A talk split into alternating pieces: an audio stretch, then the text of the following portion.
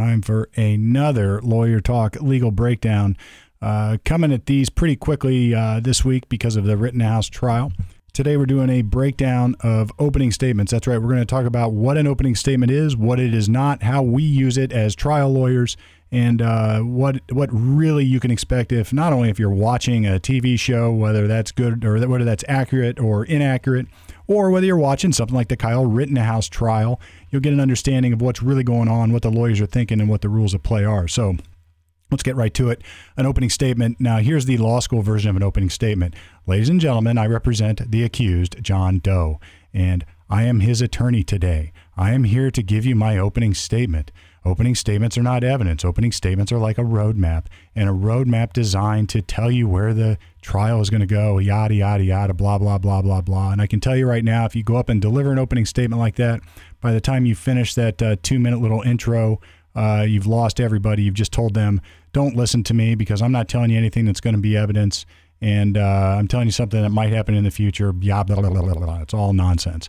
Um, now, that's the law school way. The real way for o- opening statements um, are a really valuable tool. So the voir dire, as we talked about, uh, the jury selection process is the first time we get to talk to the jurors, and then opening statement is the second time. Now, every time we stand in front or we go to court and uh, have a jury trial, everything we do is designed to argue, advocate, and uh, push our client's interests forward to assert our defense to the case, our themes of the trial, what we're trying to do. And uh, make no mistakes, every trial has a theme. Uh, you don't have to call it that. You don't have to tell the jury that it has a theme, but every trial has a theme. The Rittenhouse trial, the theme in the big picture is self defense, but there's probably more nuanced themes within that. It's like a play, it's like a movie, it's like a story, it's like a, uh, anything else that would captivate you and get your attention uh, and interest. We have to deliver our theme, our story in the context of an opening statement that sometimes is limited to just 10, 15, 20 minutes. I rarely like to go beyond 20 minutes in an opening statement because let's face it, I'm boring. Nobody wants to listen to me talk except here on Lawyer Talk, Legal Breakdown, and the other podcast. But yeah, you're going to lose the juror's attention if you drag on and on and on. You've got an opportunity um, at the outset to make your point to get out in front of the jury and convince them or at least educate them on what your theme of the case is.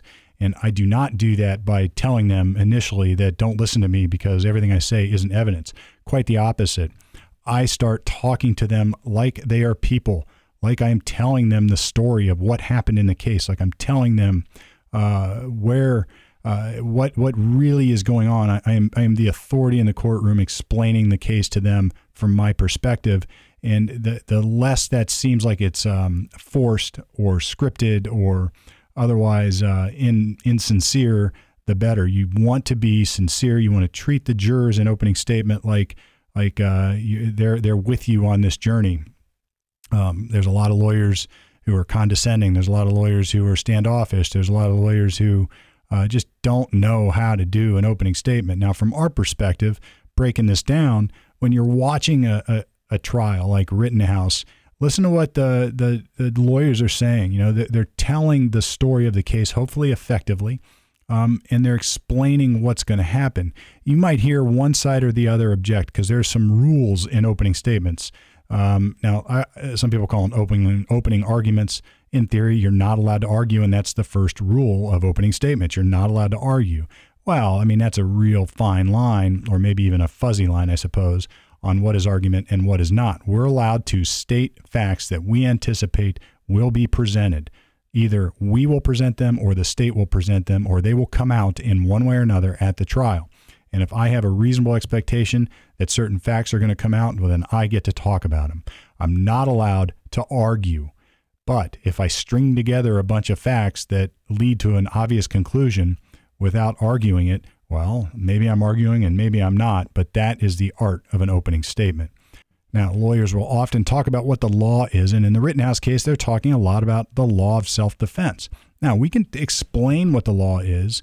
We can uh, tell them what we anticipate the judge will instruct them that the law is, but here's the here's the thing.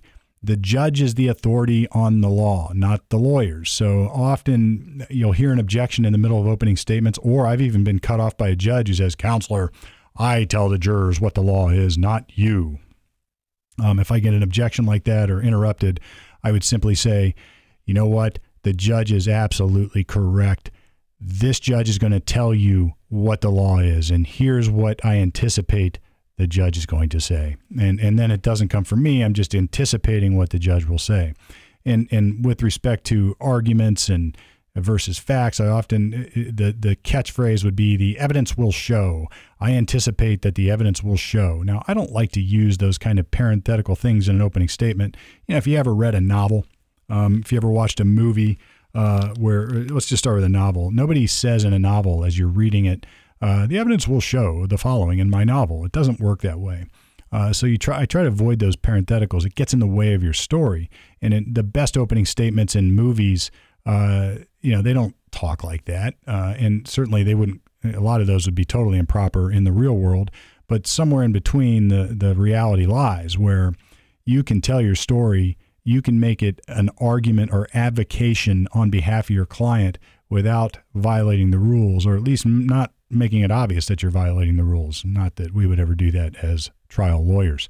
Um, now, the opening statement, it, again, it's your first opportunity to influence the jurors. And that's why these lawyers are going to try to capture, at least the, the good ones will try to capture and deliver the high points. So I always, I always figure if I can, if I can get these jurors to remember one or two, maybe three things, or even just my one main theme of the case in opening statements, well, then I've done something.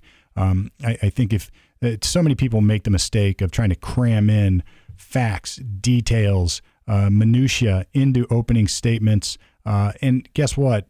Nobody's going to remember it. Nobody's going to pay attention. And uh, you know, I have I have ADHD. I've suffered from it my whole life, and my eyes start to glaze over. And pretty soon, I'm thinking about like, oh, it's almost deer season. I could be in a tree stand right now. And what am I doing? Oh, wait a minute. What's this lawyer saying? What did he say? I forget all about. You know, you can get the point really quickly that uh, you got to make it interesting. You got to make it simple, sort of like legal breakdown. If you try to make it complicated, nobody understands it. And if you don't understand it, you don't pay attention. So maybe next time you see an opening statement on TV in a movie, uh, read about it in a book, or maybe even in real life as you're watching one of these big uh, show trials on on the network television, you'll have a better understanding of what an opening statement is, what an opening statement isn't, what the lawyers are allowed to do and what they're not allowed to do, why a prosecutor, a defense lawyer might object, and uh, why the judge may interrupt. And so we conclude yet another legal breakdown, this time on opening statements. Uh, stay tuned for lots more legal breakdowns where we take complicated stuff and make them simple, and almost everything can be made simple. So, this has been Lawyer Talk off the record, on the air, breaking it down legal style, at least until now.